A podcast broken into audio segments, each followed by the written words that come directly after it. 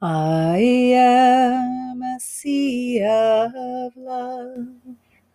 I am a sea of love. I am a sea of love. I am a sea of love. You are a sea of love. You are a sea of love. We are a sea of love.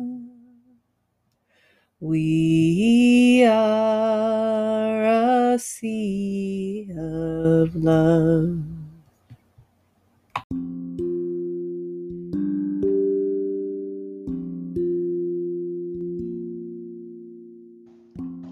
Hello and welcome to the Womb Centered Healing Podcast. Before we get started with today's episode, just wanted to share a few announcements for this um, late summer, fall of 2021. First of all, and um, I, you may have been hearing me introduce myself as Sama Morningstar for quite some time and I have recently made the decision to go back to using my birth name of Jessica and my married name of Huckabee. So you'll hear me introducing myself as Jessica from here on out. Uh, if anyone, if you're curious about the the reasons why I'm making that transition, you're welcome to reach out to me, and I'd be happy to talk with you more about it.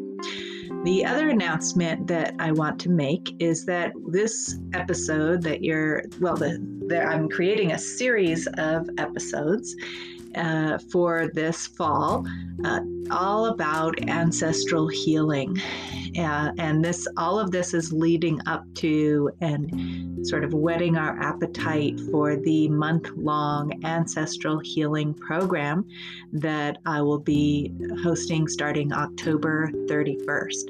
And this program is part of the Biomystical Womb Apprenticeship Program, but you can join just for the month long ancestral healing portion. And in this program, I will be holding space for you to discover your connections with your ancestors and find healing connections. So, a lot of people are concerned about connection, connecting with their ancestors, especially the more wounded um, or difficult ancestry, and so it stops them from exploring ancestral healing. And in this program, we will explore ways to be able to access the wisdom and the healing um, parts of our ancestry to and and to help us liberate ourselves from the wounding patterns of the unhealthy and difficult aspects of our ancestry. So, if this is of interest to you, go to wombcenteredhealing.com and look for the ancestral healing course. And um, all of these podcast episodes uh, for the next month or so, we'll be we'll be discussing various aspects of ancestral healing with the, with the guests on the show. So, looking forward to sharing that all with you, and um, I hope you enjoyed the episode.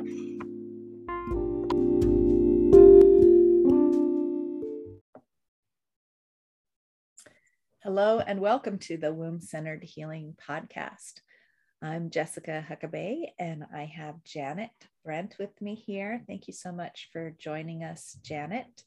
I've been um, collaborating with Janet on publication projects here for a little while. Um, and actually, we're getting ready to publish. Is it all right if I announce the, the book?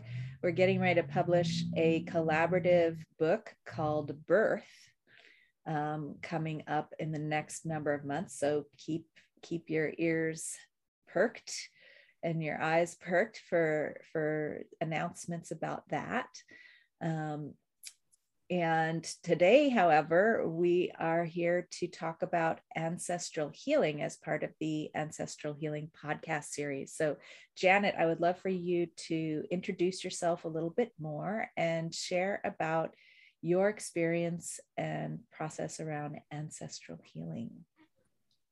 Thank you for having me. I'm really honored to be here.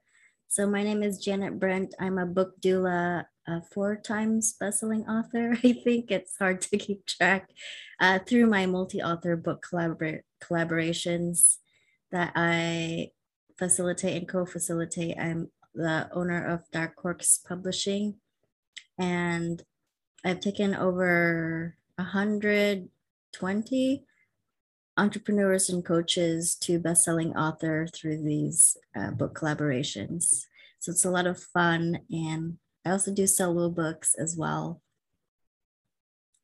I got my start through graphic web design because I was really into publication design. So that led me to the publication or publishing route.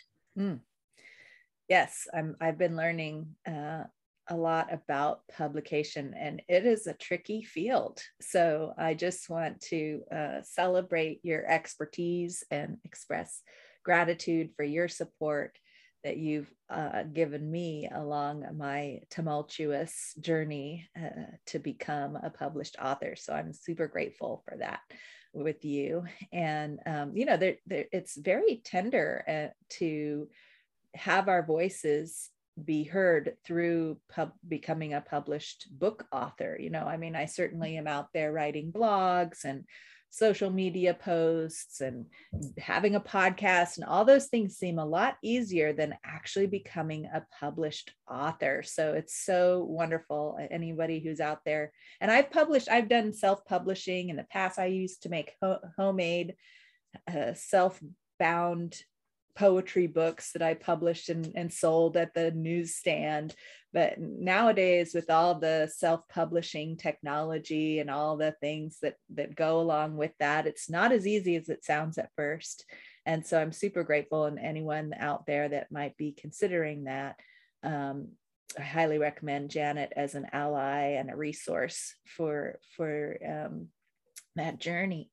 And I also just want to say some a few words, and I'd love for you to share about how um, becoming a published author feels like an ancestral healing in and of itself, uh, especially if we are writing from our unique perspective. Each of us has a unique perspective. Each of us has had a unique journey. And I know in my book writing process and projects, ancestral the healing has been a central part of what i'm writing about and bringing forth um, my unique identity my unique message is very much influenced by the ancestral lineage um, that has given me the gifts and challenges that ultimately uh, result in even more gifts that I have to offer in a book project, um, in a in a publication. That then, when we write it in a book, it, we have the opportunity to share with with the world and bring the wisdom of our lineage um, into the world. And so, just this book publishing process seems seems quite relevant to the ancestral healing uh, journey, especially since a lot of the perspectives that I write about were silenced for many generations, were not valued. You know, the, the, many of the ancestors that I connect with didn't have the opportunity to uh, to write down their perspective and and publish it in a book and so and share it with the world. And so it feels like you know being the first published book author in my lineage feels like a big healing and i imagine others might relate to that as well. So i'm really curious to hear about your ancestral healing journey and how it relates to this work publishing books. Yeah it is a huge undertaking and one of my like slogans for the book publishing is to break generational curses through like having your message be your movement.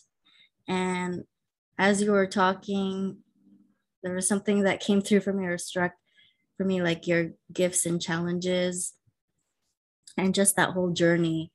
And my insight is that your challenges are your gifts because it's kind of like that other side of the coin of the challenge um, you may have heard advice where people say that when you are going through like a challenge or a problem, quote unquote, and that is usually the thing that you're meant to teach about. And that's because it's that hero's journey, right? When you go through your trials and tribulations and challenges, you have your dark night of the soul, you come through on the other side of that transformation with that gold, that gift, and and you can then alchemize that into this know, knowing, this knowledge, and then this mentorship. You become the mentor, the teacher, and the guide. And that's what you sort of come home to. I call it coming home to your divinity, but it's all tied into the ancestral work. And I didn't even realize it. It was actually my business partner when we teamed up. That was her original slogan was the breaking generational curses. And before her, that wasn't really in my in my like thought I, I wasn't really even thinking of it in that way before. And so it was just like breaking breaking new layers of understanding because after we partnered and there was something there about the breaking generational curses. I wanted to like delve deeper and i ended up taking a ancestral healing program called dna codes. And so i learned a lot there in relationship to the ancestors and how when you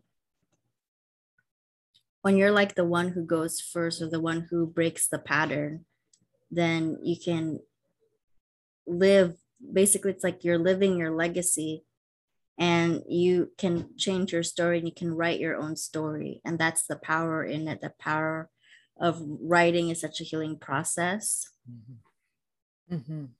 definitely yeah, it's been a central process for me writing an ancestral healing journey in that you know rewriting even not only my own story but the story of my ancestors as well has been part of my writing from the womb journey of really connecting with the ancestors that I might have little bits and pieces of information about, and then writing in the story to fill in between those bits and pieces has been this fascinating journey of discovery of you know and I, you know whether or not i'm accurate in rewriting the story doesn't really matter because it's it's a healing of the story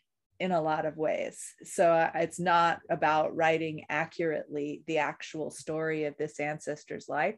It's about writing a, a healing into the story. Uh, for me that's been my process with writing. And, and what i'm what i'm also hearing you share about is perhaps a, a, healing process in in writing about our challenges from a different perspective and the transformation in writing in writing a book. Because usually if we have if we have a book to write we're talking we're writing about a transformation that we went through personally and and wisdom that we can now articulate that we didn't have at a certain point, right? We're mm-hmm. looking back on our story, what happened to us in the past, perhaps even what happened to our ancestors, patterns, perhaps. I, what what I hear you talking about with ancestral curses, the way I understand that term is that there are patterns that we might be stuck in because our ancestors, and they might not be very healthy patterns, patterns of living or um, structures in our lives that we might be stuck in because it got passed down to us in our DNA. Uh, you know, our whole biochemistry might be sort of wired uh, in that way to be in certain unhealthy patterns of living. And all of humanity is sort of struggling with big ancestral curses as we speak of how do we get free of some of these systemic structural patterns that are really unhealthy and self-destructive. And so each of us individually um, discovering ways to liberate ourselves from those patterns those ancestral curses if you will. There's so many different terms for that. Mm-hmm. there you know epigenetics is one way of talking about it. You know dna codes patterns is one way to talk about it. You know there's you know all kinds of psychological theories about how of development of how we develop you know growing up. I talk a lot about what happens when we're conceived and when we're gestated in our mother's womb and, and the way that that programs our dna and so I'm curious to hear more about what you learned in that course working with the DNA and how it helped you to help you personally. Perhaps you have a specific story that you can tell us because storytelling, right? Yeah.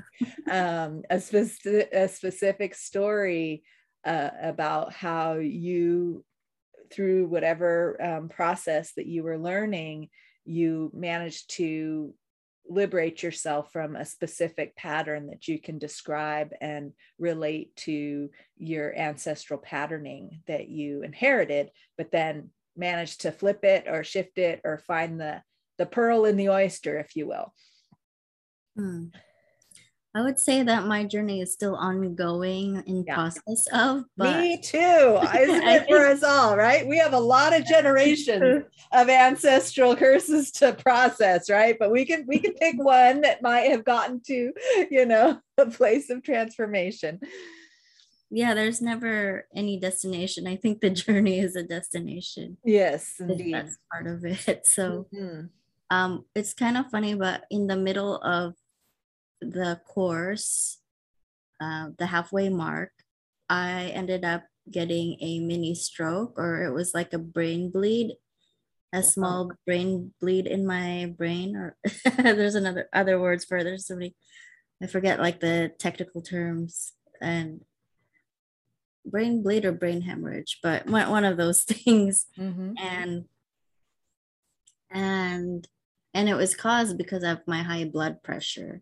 Mm. And that is definitely a patterning that has been from generation to generation. Um, I don't know my biological dad, I never met him. So that part isn't clear for me. But as far as my ancestry on my mom's side, everyone had it. Everyone had high blood pressure, or um, some had have had strokes, like the actual big strokes, the major strokes. Mm things like that. So that is that does run in my family history for sure. And it was a point in time when I was also at my most probably at my most heaviest and I was in a hypertensive crisis like my high blood pressure was so elevated that in the scale of um, from good normal blood pressure to like the pre pre hypertension i was at the very top end of the scale or like blowing off the charts mm. uh, which is like you wouldn't have you wouldn't have thought of that for me if you just see me normally and just people the doctors were kind of even surprised by it because i look so young and i am young. I'm still 38 and so that process just helped me to see that I needed to slow down and just come back to that self care, that come back to pleasure, mm-hmm. because I wasn't really in my pleasure, like in terms of finding what feels good in my day to day life and really being in that more present moment feeling. And so after the fact, I'm still on my blood pressure medication, um, on new ones, because part of the reason I was in hypertensive crisis was because I didn't take my blood pressure medicine for three years. Mm. And so it was just like kept kept getting really bad until this uh, and it happened during a time of um, not being in control of my emotions so not having emotional mastery as well i mm. had like a really angry burst and so the, i think the lesson that i learned is that again like i needed to slow down and that i was starting to maybe figure out how to eat better or like have better eating choices. And i also had felt like i had a third eye awakening after the stroke. Like i almost felt like there was more clarity that came through. And in terms of my purpose in life or what I need to do to get my business more successful or just different ways to continue to expand uh, that expansion process. And so I launched Rebel Romance, which is my very latest multi author book collaboration. And I've been able to fill that easy more easily than other book collaborations and it's it is more of a pleasure based like i'm embodying more pleasure but as that is happening like the program is also about being in your pleasure mm. and all of these things and like without even really so the stroke happened in mid june and now it's first week october early october um, without even really trying because I wasn't trying to lose weight. I was just trying to feel better and make better decisions, uh, change the way I eat, even if it's not perfect. Um, not to like, uh, not to beat up, beat yourself up if it's if it's not perfect, mm-hmm. but just to be more mindful. So this like more mindfulness practice coming back into what I do and I've been able to lose nine pounds since the stroke happened. And that wasn't without, that wasn't like I wasn't trying to do it. And I'm not like working out. I'm still not working out really. I'm just doing more movement in terms of like the kriyas that I do is a very like movement meditation because there's a lot of hand gestures when you do the kundalini kriyas and breath work. So I feel be that. And then i also do some dance flow sometimes but again not like regularly. It's just whenever i feel like it. Wow quite a journey. And it's it's interesting because i've just been studying about um, studying cardiology I, I shared with you before we got on the call that i've been going back to school moving towards becoming a pelvic floor physical therapist. I think this might be the first time I've shared that on the podcast. Um, and uh, I've just I'm just in the the sort of prerequisite coursework of anatomy and just went through the whole segment on cardiology and learning about what causes high blood pressure and I've had um, fairly minor heart palpitations, but I know that high blood pressure does run in my family as well. My grandmother struggled for many years with high blood pressure and it really affects the brain too. That was one of the main concerns but she was also struggling with alzheimer's and um, we're not sure exactly what how what caused her to finally pass in the end um, she just sort of didn't wake didn't really wake up all the way one day and didn't eat. And by that night she was gone. And since there was no there was a do not resuscitate order she was in her late 80s and suffering from pretty severe dementia. So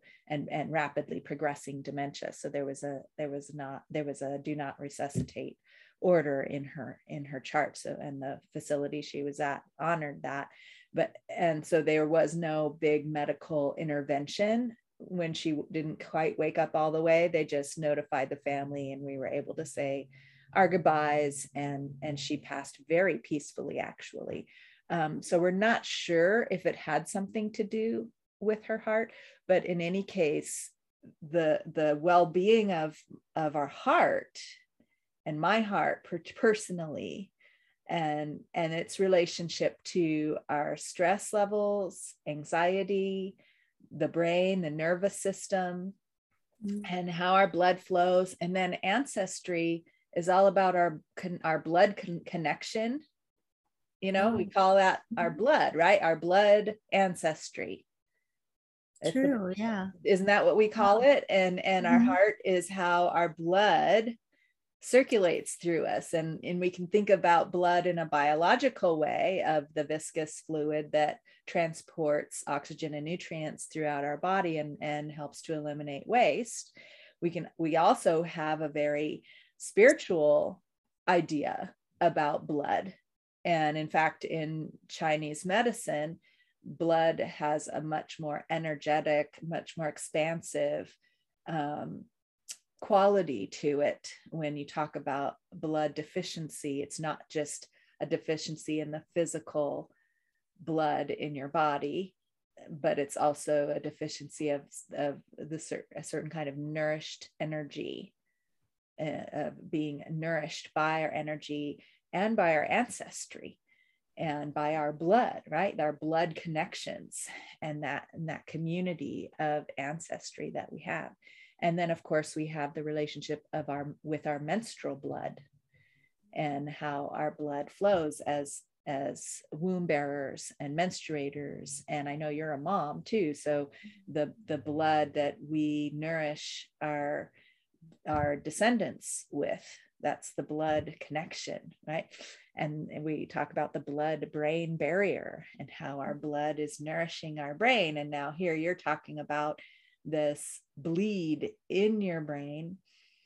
And and so i'm i'm just um, fascinated that this topic is coming up here uh, through your story and your journey with healing this ancestral lineage of of hypertension. And uh, you know my my work i call my work bio mystical right? So there's uh, the biological qualities of these types of things and then there's the mystical aspects and where they come together is where i love to to to explore. And so hypertension or high blood pressure as far as i understand because i was just in the all the anatomy of it is where um, the what i understand is that and why it's related to diet is that when there's stress, our blood vessels, our arteries, and our blood vessels um, can have some damage that might happen when we have toxins or stress. And in order to patch up the damage in the blood vessels, um, our body sort of collects fats there and that can build up and and become hardened in order to fortify the the blood vessels because it's really important that our blood vessels aren't leaking out through holes and and and damage right? So our body really tries to fortify that. But then that builds up because what happens is um, we have cells that that try to um, break that down mm-hmm. and gobble up that those excess, excess fats, but then they overeat and then they turn into a bigger foamier thing because they die they they they overeat and they die those cells oh. and then that's what creates a bigger and bigger um like buildup of fats mm. on the insides of our blood vessels which constricts the amount of space where the blood can flow. And it mm-hmm. also diminishes the amount of um, action in the blood vessels themselves because the arteries, particularly, have a muscular quality where they're pumping the blood and keeping the blood moving freely, just like the heart contracts and relaxes in order to pump mm-hmm. the blood to, to flow through the body the arteries are also pumping and contracting. And then, uh, so that's usually where that buildup becomes a problem that buildup of fats and dead cells that have overeaten Um, on the. I just think it's so ironic that it, the same thing that's happening on the on the macro level that maybe we're eating too many of the kinds of foods that aren't so good for us is also happening on this micro level of these cells are trying to like get rid of this excess fats and then they kill themselves overeating. oh. and then they become their they become this buildup. So then that hardening restricts the amount that the that the um that the vein that the arteries can be involved in pumping the blood and it restricts the space mm-hmm. where the blood can flow through so then the heart has to work harder and there's more pressure because there's less space right and there's mm-hmm. less um, movement in in the arteries and so um, blood pressure medication usually thins the blood so that it can flow more freely and make the work of the of the heart easier to get through that. But if there if you have blockages in there that are really restricting restricting the flow of the blood and they can actually block the flow of the blood it can become problematic for the heart um, or whatever area that artery is is feeding right uh, include and the ones that are most serious are the ones that are feeding the heart itself. And that's when we get a heart attack is when the mm-hmm. the coronary arteries because the the the the heart uses like a huge amount more oxygen to keep pumping every day all day long and all night long. It uses a huge amount of oxygen and it needs that it needs full blood flow to itself in order to keep going but when we have that buildup of of um, fats on the inside of the of the arteries and they get blocked and part of the heart isn't getting the blood that blood flow that it needs then that's when we have a heart attack. But also like in the brain if there's high blood pressure and there are weak weakened parts of the of the arteries and veins then that's when you know blood can can leak into the brain. And that's what you're talking about too. So that's where the blood comes out into the brain. And i'm just geeking out on the anatomy of all of this. And maybe this is information you already know but but looking at all of this then you know if we look at that in the biological and anatomical sense it's one thing. And then if we look at it in the spiritual sense it's in the mystical sense it starts to have another meaning and and already in what you were sharing um this sense of having more movement just in your life and what gives you pleasure mm-hmm. um because the the other thing that causes that tension is when our nervous system is stuck in fight and flight mode um, and that's what causes the damage to the arteries and veins in the first place because the when we're in fight and flight mode all the time there's certain biochemicals that are released into our system that causes damage to the vein arteries and veins because we're we're only supposed to be in fight and flight mode 10 minutes a week you know that's what we're designed. But those the the the cortisol all the time those hormones all the time cause damage to our tissues which then has this other effect right? And so but pleasure is the opposite of that. And pleasure is the remedy for that. And just looking back on our ancestry how many of our ancestors got to focus on pleasure? No they had to fight and and run for their lives often, mm-hmm. most of the time. It was a constant struggle just to survive in many of our ancestors.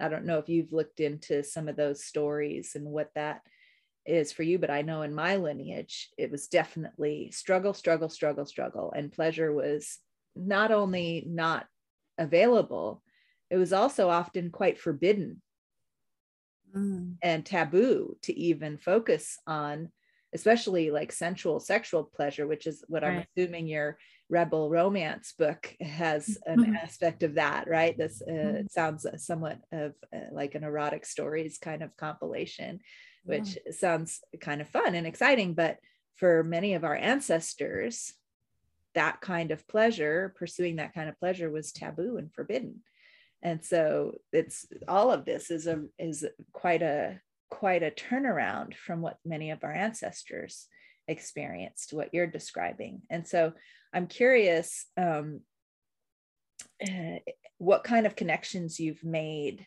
between these practices that are so healing for you of um, focusing on pleasure and focusing on pleasurable movement because that's what i am hearing you say is that you want to focus on dance and these you know spiritually um, enlivening movement practices like breath and kundalini um, kriyas and things like that that that i find to be quite pleasurable and um, quite enlivening in a very different way than say going to the gym and doing a workout much more pleasure oriented yeah. and so i'm curious if you've made some connections with the kinds of relationships that your ancestry your mom your grandmother your your grandparents your great grandparents might have had with pleasure and whether or not that was taboo as you know mm. when you were when you were growing up what did your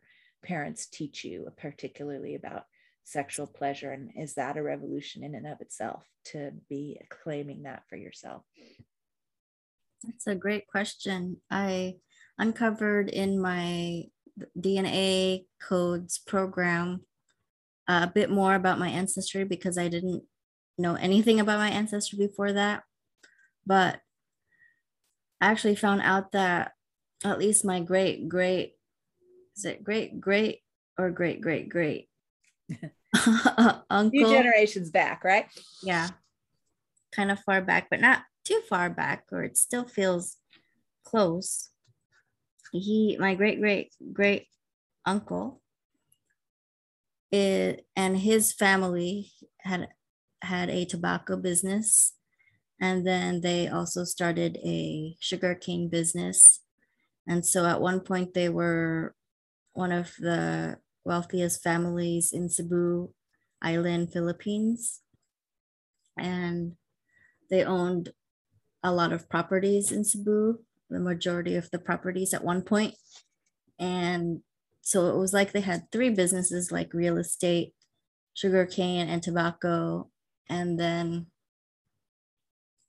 they decided to open a, a organization. It's like a non not-for-profit organization for uh, like a home for the aged for people who are elderly and don't have a place to stay or are poverty stricken or things like that and it still runs today. I think they founded it in 1921 or the 1920s sometime and it still runs today.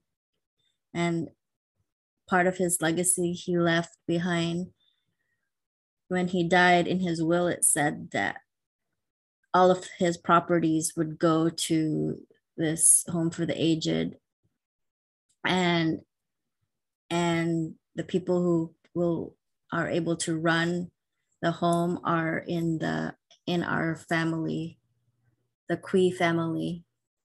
So i feel like there is some wealth in my family but at, at some point it kind of like gets mis- kind of diluted like the telephone game mm. or something like that where like my part my side of the family maybe like sort of lost their way or just didn't really get that side of the the aspect of being able to run this home for the aged because i think there's other Cui families that are running it right now, not directly my family or like my family line. And so that was part of my realization as I'm here to also help reactivate the wealth frequency, but also in terms of pleasure. Like my mom didn't really talk much about it. And I was born without a biological dad like so i was like um when you don't have a dad on the will. I was like, um, forget what the I'm blanking on the name. You mean your your dad wasn't on your birth certificate? No. Yeah, that's right. And my dad wasn't on my birth certificate either, but there's a there's a specific term for that. I have I've never heard a, a oh yeah term for that. I'm blanking on it. It's it starts with an I, I think. I don't know the term for that either. Uh, you must have had a biological father. He just wasn't around. Yeah. Yeah. So she's never talked about that incident. And so I don't know anything about that circumstances. I don't know the story behind it. I do have a name of a first name of who my biological dad is, but um, I forget the last name because she only scribbled it down on a piece of paper like a year ago to me when I asked about it. Mm-hmm. And she didn't say anything about it. She just showed me the photo or the paper. Mm-hmm. And again, no context of what it what it is, no story behind it. So I I wasn't able to remember the name because I didn't really have a context for it. So I feel like that pleasure is something that has been shamed before in my family or has been something like almost embarrassing. And even when i was a kid like you know when you're just naturally as kids you you explore yourself your body and it's not thing to be shameful of. But she caught me when i was eight. Uh, i just felt like i didn't know what it was. Obviously i didn't um, know the name masturbation or I've never heard of the term, but like I just remember discovering that it feels good to um, touch yourself down there, and I would only do it over the panties because it never occurred to me to to like not have the underwear there as a barrier. But so that's what I would be doing under the covers. And she caught me one time and told me not to do it anymore. And i felt really embarrassed and ashamed without the context of it being embarrassing in the first place right so that's kind of like the story that i've had to overcome and really reclaiming my pleasure mm. but pleasure is not just you know the sensual and sexual it's just anything that feels good anything that you desire like if you want to have ice cream or something, then eat ice cream without any guilt. Mm-hmm. And or, so, were there other contexts besides being caught uh, pleasuring yourself under the covers? Were there other things that you that were pleasurable for you growing up that your mom that was discouraged in your family? And uh, I mean, eh, yeah and I'm just curious about the lifestyle because it sounds like your mom was probably a single mom, at least for a period of time, which can be quite a struggle. Um, I don't know exactly where where you grew up. If when when did your family come to the U.S.?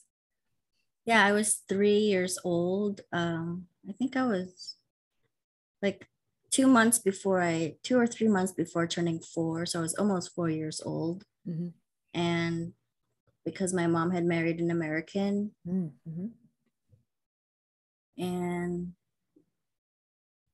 again, like pleasure not being necessarily sensual, doesn't have to mean sensual things, ways that they kind of stopped me from doing pleasure is just like when I was younger, I really liked the summer school programs where I, I would have like these activity workbooks that I could do during summer breaks and math and English type subjects. And I really loved doing them. And then um, they stopped giving me that because it was like a monthly service, I'm sure, or some sort of thing where they had to pay money for it. They stopped giving that to me and I, I really liked it. They had, remember, there was like a poster that you could hang up on your wall that showed shows your progress or like it was kind of like a path type thing that you could do mm-hmm.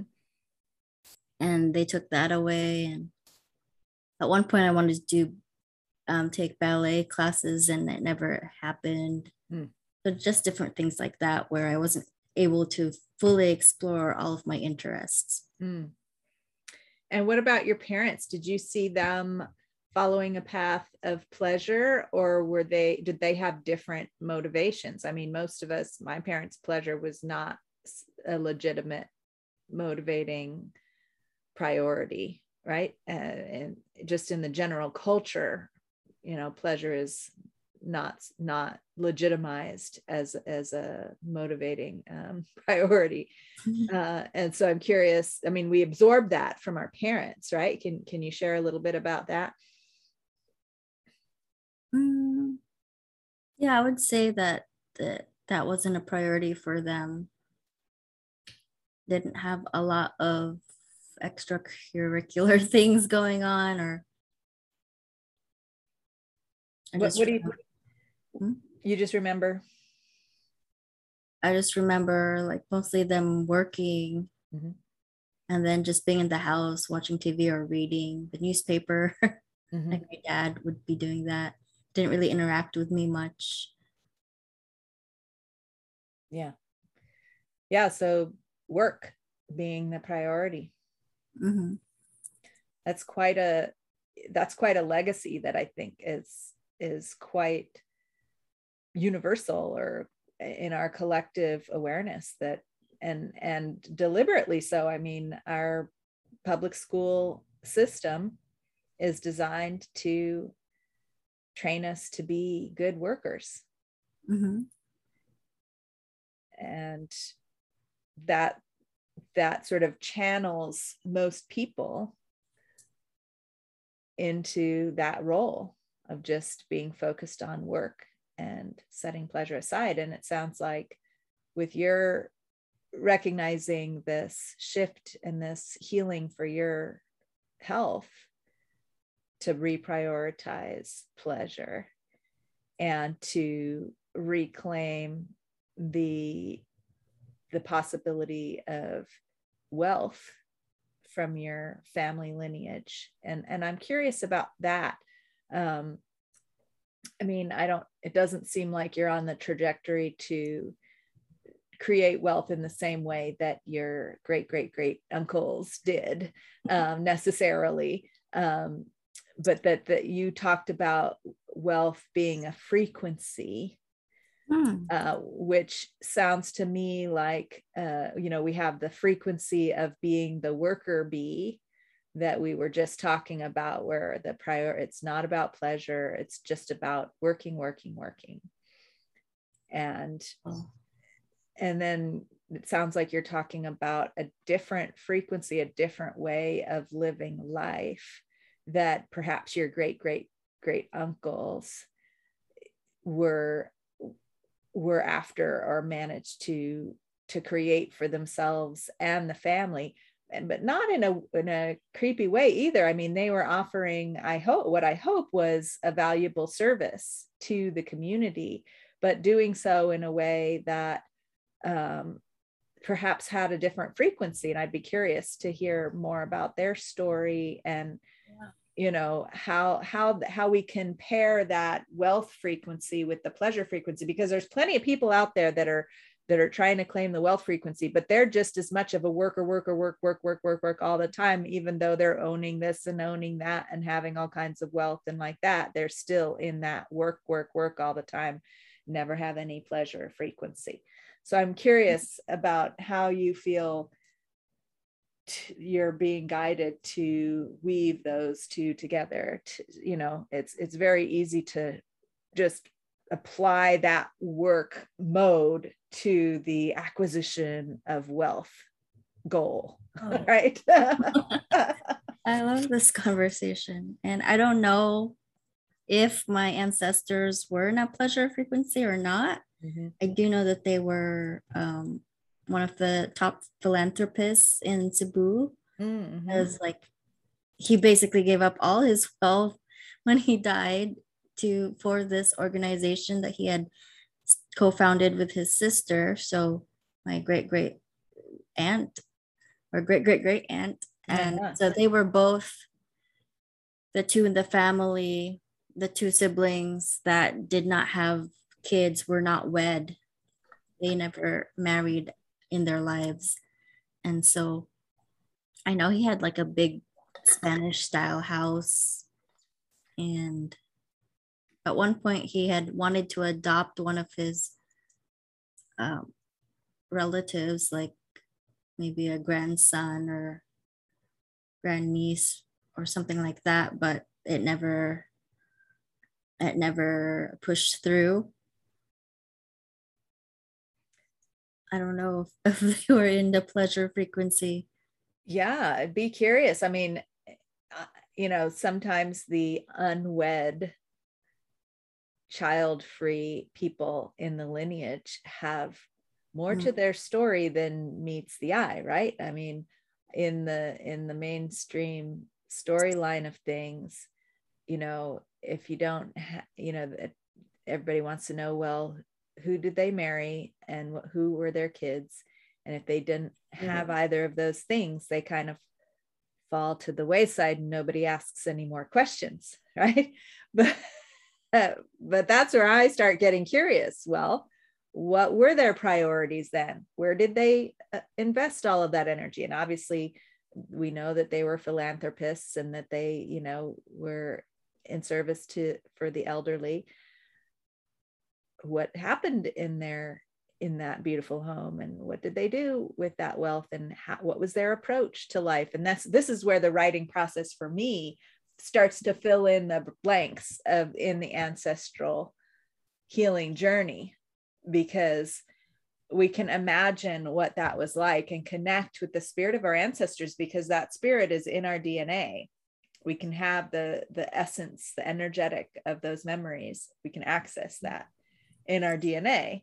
And I'm imagining that's some of what you explored in this coursework and and um, that you might be curious to explore more. And that's where the writing the the writing process takes me is like filling in the blanks and imagining what was their life like and what would it be like to have a conversation with them and ask them some of these questions in a meditative uh, you know journey type thing in the writing. You know you you write out the, an interview with uncle so and so like what? Very mystical because i i do feel a sense that i was almost being led to this course uh-huh so that I could uncover this family lineage that I had no idea about. Uh-huh. Um, to sort of remind myself of who I am and to be able to reactivate that well frequency. So I almost feel like it's like my great great uncle wanted me to find this information and wanted me to know him and re- connect with him. Mm. And because uh, what I do know is if if you are not wed in the early 1850s or things like that that you're kind of unconventional yeah. sure. is it? And i'm unconventional as well. Right. Right. That's that's like the mystery. Like and and those unconventional people kind of get written out of the family story because there's all this taboo around what might they be doing right? Well those are the people i want to get to know. What were they doing? What was going on for them right? Yeah. Well wonderful. Well goodness i could keep uh, conversing with you asking more questions um, but I think our time is winding down. So we talked earlier about um, uh, an offering that you have. Uh, uh, I guess it's a journal book for folks. Can you can you share a little bit more about that? That that you're also going to be um, adding more into it about mm-hmm. uh, to get help people get in touch with their ancestry as well. Can you share a little bit about that? Yeah, this is for uh, a book around uncovering your gold, like uncovering the gifts that you're here to offer in this world. And if you are offering a business behind that or not, I feel it's really helpful. And it's got some journal prompts on ways to connect more with your ancestors and how that all relates with your gifts and and the genius that you're here to portray and that you're here to be a part of and connect with the world in your own unique way. Mm.